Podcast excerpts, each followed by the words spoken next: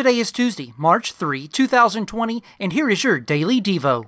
We live in a broken world that bears the marks of sin.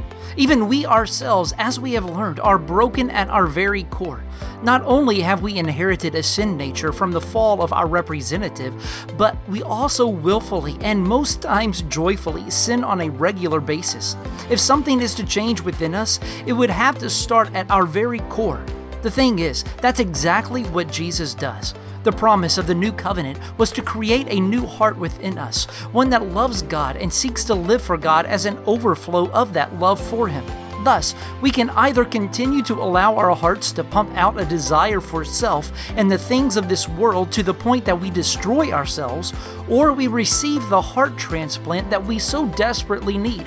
Only by doing the latter will we know and experience the presence, peace, and power of God at work in our lives. Think about this. Using Romans 5, how would you describe the problem of humanity to someone? How would you describe to that same person the promise of hope that also exists for those who trust in Jesus?